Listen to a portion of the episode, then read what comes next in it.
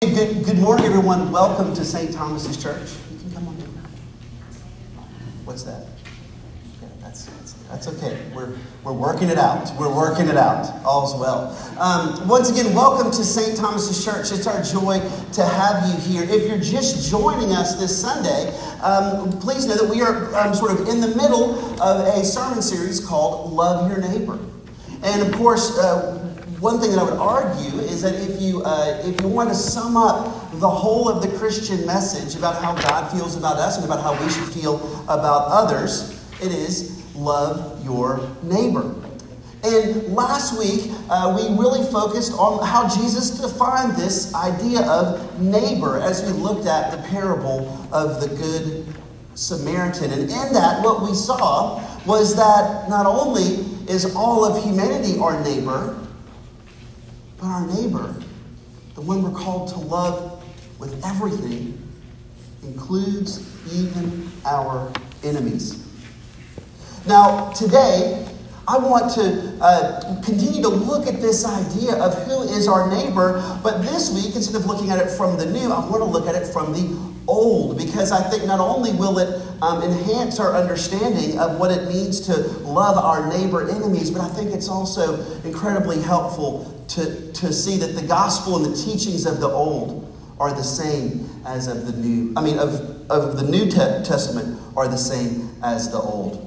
And so, with that, we come to this story of, uh, of uh, Naaman, and our reader did an excellent job, an excellent job, Karen, getting through all the Old Testament names. Um, uh, one of my favorite things to do to people I love is to give them like the genealogies, you know, from the Old Testament or from the beginning, and just not even prepare them for it. Just pull a Hamilton last minute, put it on your plate, and just watch them struggle through, right? It's sort of a sick pleasure I get. Sorry about, about that, but no, you did a wonderful job. But if you're coming to uh, the story for, for the first time, it can be somewhat confusing, right? I mean, on its face, it's a great story of this young girl trying to help out her master. But actually, I think for us to really see what's going on here and to hear the beautiful story of the gospel that we have here, we need to unpack it. We need to look at it.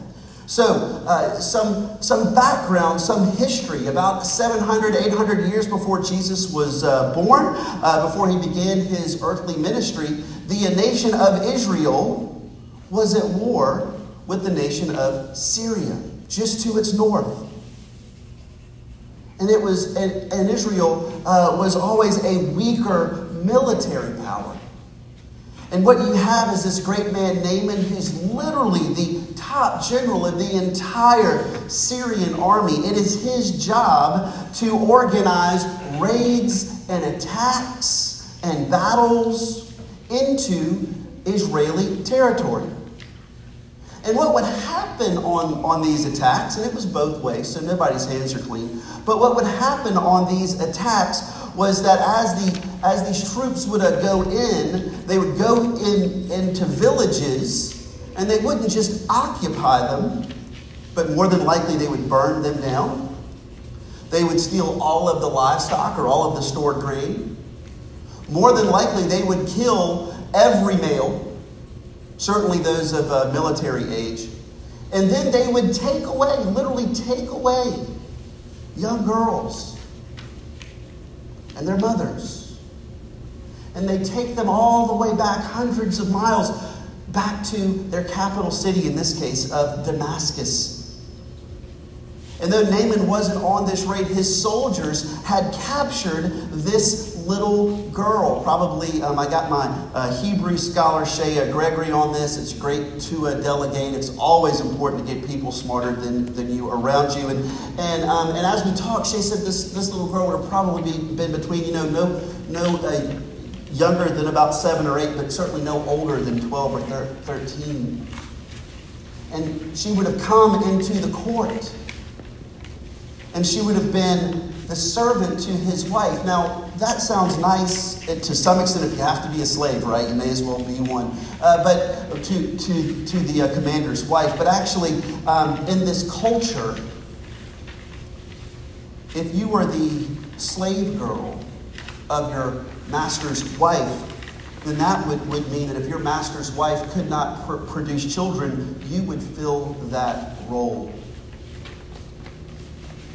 So, in short, here was this young slave girl who was serving this man whose commands had literally robbed her of everything. Her home, her family, her parents, her friends, aunts, uncles, t- dragged her into a foreign land to serve her enemy and maybe serve him in more ways than she would ever want to.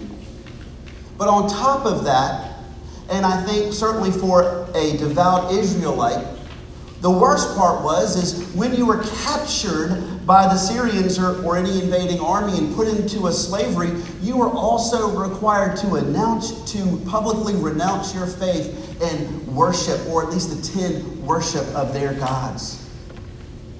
And of course, if you know anything about the Israelites, they may be all kinds of things, but if they're not followers of Yahweh, they are no one.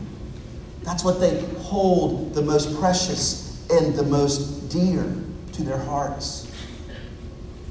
And this man, Naaman, had robbed her of everything. I'll tell you what I would do if someone who did that to, to me got leprosy. I would rejoice. Be like, that's right. You don't mess with this, right? You don't mess with Yahweh and his pe- people. You do that, and, and this disease, this illness, and, and if you don't know leprosy, um, the way it kills you, it's actually quite awful. It doesn't self kill you, it kills the nerve endings in, in your body. You can't feel anything. And so, um, if you're walking through life, especially think about, you know, 9th century, 8th century BC, you know, what would be on the ground and what might be in the air and these, these kinds of things. If you're walking through and you cut your foot and you don't, you don't, it doesn't hurt, so it gets bacteria and it gets infected and you die a slow, painful death with various body parts falling off. Which, if somebody did this to me, what they did to the slave girl, that's exactly how I'd want it to go down with them, right? Slow, painful, monotonous, smelly, just vengeance. Beautiful, beautiful vengeance. But what's shocking here, yes, this is in the Old Testament, where a lot of times people expect, you know, vengeance in the old love in the new, but actually we see something quite surprising, don't we?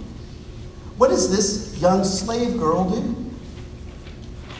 She said to her mistress, Would that my Lord were with the prophet who is in Samaria, the northern part of Israel. He would cure him of his leprosy. Did you hear that? What is she doing? The person that she hates the most, that she should revel in the destruction of the, the most, she's encouraging him, giving him the opportunity to be healed. Now, footnote here, we can assume all kind of motives here. We can assume maybe he's, you know, kill him with kindness or, or, you know, if I, you know, sort of a karma thing, if I'm nice to him, then maybe God will be nice to, to, to me. But that idea of how God worked was not in the mind of the Israelites, certainly not of the ones that were of the book. No. I think what's happening here is a tremendous miracle. The miracle of a young girl who knows truly the, the promise and the love of her God Yahweh. Who you can imagine, and once again, we're using our imaginations here. That's not necessarily a bad thing. I think it's within the, the, the fabric of, of the Bible as a whole. You can imagine that this young girl, she's lost everything, is falling to her knees and praying to, to Yahweh and relying upon his promises of love and forgiveness. And she's realizing more and more the goodness of God to her even in the darkest of situations. And something supernatural happens.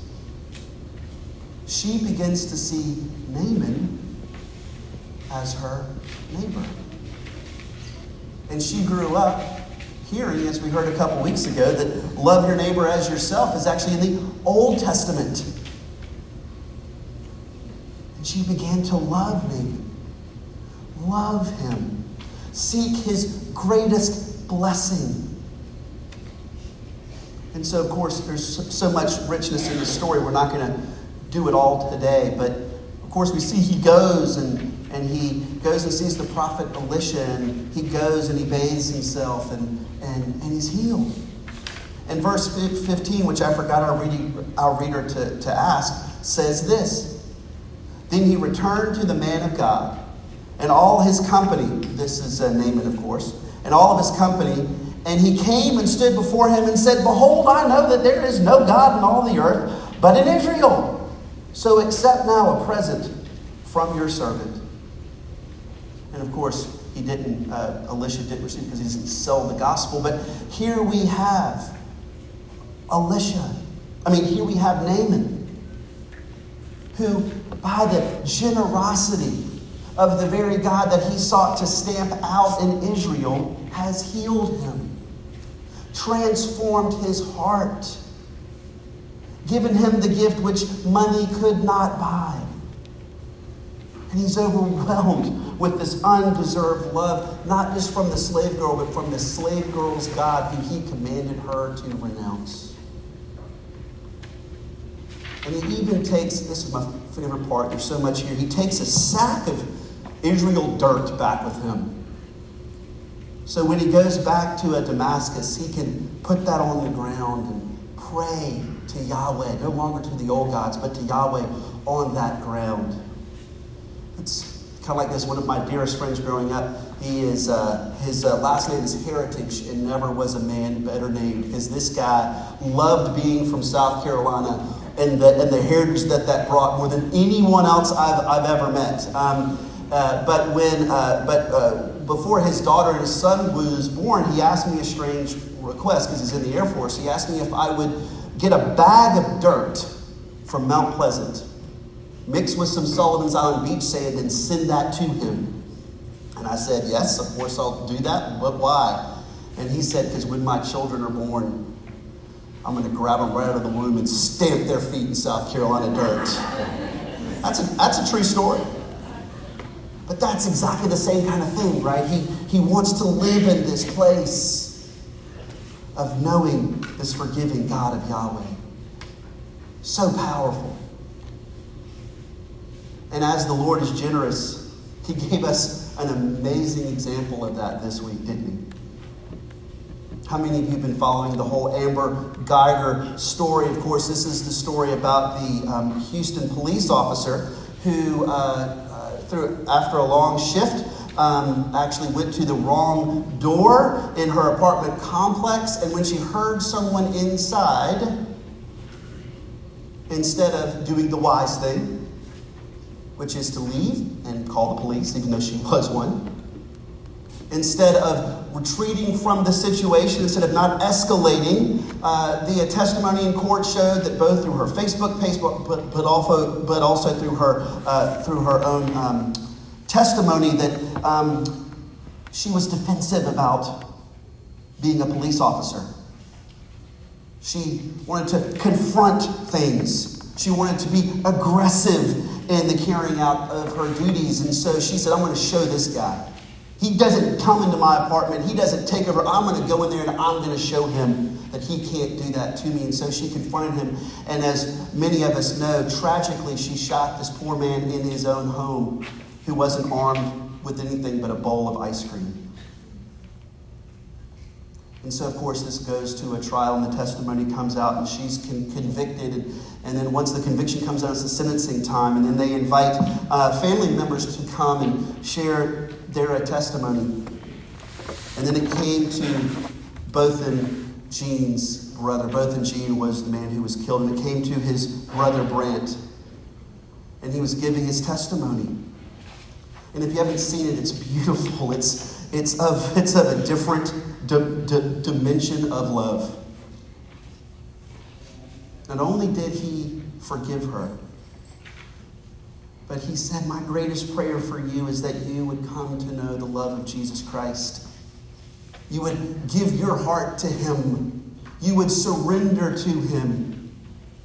And then, possibly unparalleled in history, he turned to the judge and said, Can I go over there and give her a hug? There we have it. If you haven't seen it, it's the most beautiful thing in the world. As he runs over and gives her the deepest embrace, as she embraces him back, watching the, the shame melt away and tears and love and forgiveness. She had taken a beautiful person from his life. But because his heart was changed by Jesus Christ, he loved her as Christ had loved him. It almost applies itself, doesn't it? But I'm the king of the obvious, so I'm going to give us three applications. The first one is this it's, a, it's an important one, but maybe drier, but I still think it's important. In my ministry, um, talking with people that are curious about the Christian faith, they've got questions about the Christian faith, and these are people that have also grown up in the church as well. One of the questions that I hear all the time is well, isn't the Old Testament just about punishment and wrath and God waiting there with the hammer ready to pound you whenever you sin? And Jesus is, comes in and changes that and says, don't forget about all that law stuff. It's just love and forgiveness and grace. And I used to think that. In fact, the first Christian heresy was uh, as soon as the church left uh, Jerusalem, there was this man named Marcion who taught that there were two different gods and, and that the true God was, was uh, Jesus, and he came to defeat the God of the Old Testament, along the same lines. But I think this and many, many other examples show us that that's just not true. The God of the old is the same as the God of the, of the new. There is just as much grace, certainly many more stories of grace, in the Old Testament as there are in the New. Whatever concerns you have, whatever wrestlings you have with the Old Testament, I understand there are parts of it that are hard to understand. But what I want you to do is to, is to take a step back and look at the big picture and remember that what we have is story after story, not just of little Israelite girls forgiving their enemies, but God, Yahweh, healing and, for, and forgiving those who seek to try to destroy him and his people. So that's the first thing. The God of the old is the same as the God of the new. There's just as much Jesus in the old as there is in in the new. But that brings us to the second one. Maybe there's some of you in this room who are curious about the Christian faith. Maybe what you saw kind of, kind of, uh, uh, uh, uh, kind of brought you back as you watched this man embrace this, this murderer of his brother. And maybe you're curious. Maybe you're saying, well, why, why did he do this? Is he trying to win points with God? Is he trying to uh, earn his way? If he forgives, then, then, then that erases some of his sins. But if, if you're asking those questions, questions which cut right to the heart of the Christian faith, let me encourage you that this story is not just about something that happened 800 years ago. It's about what God still does in the person of Jesus Christ to us right now. Who are we in the story? I'll, I'll tell you who I'm not. I am not the slave girl, right? She is better than, than, than I am. I'm Naaman.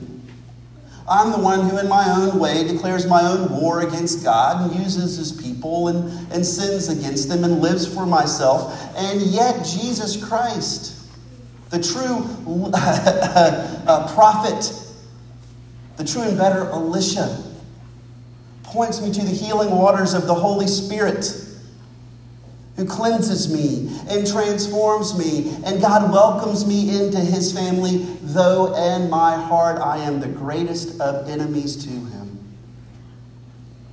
And there's nothing that I can do to ever negate that love. Isn't that beautiful? To those repeat offenders, right? To, to those people like me who continue to sin and sin after Jesus' bath after Jesus' bath. The water never runs out, the forgiveness never runs dry. And what's true for me is true for Amber Guyger and is true for you. And of course, that brings us to our last application. And of course, it's, it's an encouragement to those of us who, by God's generosity, have been touched, have felt this, have been Naaman, and the Lord has made us his own and cleansed us and transformed us and showed us grace when, when, when we deserved it the least. And he's changed our heart. And we're asking, Lord, what do I do with this great love that I have for you? And the answer is here for all of us. We love as we have been loved. We forgive as we have been for, for, forgiven. And you see, what's so beautiful about this story as well, from, uh, from, an ex- from uh, uh the standpoint of an example for us, is look at the aggressiveness, the activity of God's people here. They weren't passively forgiving. They weren't passively loving. They weren't for, for, forgiving by not taking revenge. They were active. The slave girl saw that her heart melted for her greatest enemy, and she stepped out in courage and faith and shared that God could heal him. Elisha stepped out and showed him how he could be healed. And every single one of us, as ambassadors of Christ's forgiving love, where we live, work, play, and learn, what a wonderful example for us to follow when we're saying, Lord, what does it look like to love our neighbors as ourselves? I want to. How do I do it? But of course, the tail, the sting of this, is that our neighbors aren't just those that we live, work, play, and learn with, but they're those who might be our greatest enemies that we live, work, play, and learn with. And it is there that we know not just who our neighbor is or how to love them, but more importantly, we come to know that this is the way that our Lord God, Father, Son, and Holy Spirit reached out, out of heaven, grabbed us, his neighbor enemies, and loved us into his family. And this is good news for us Naamans indeed. 아멘.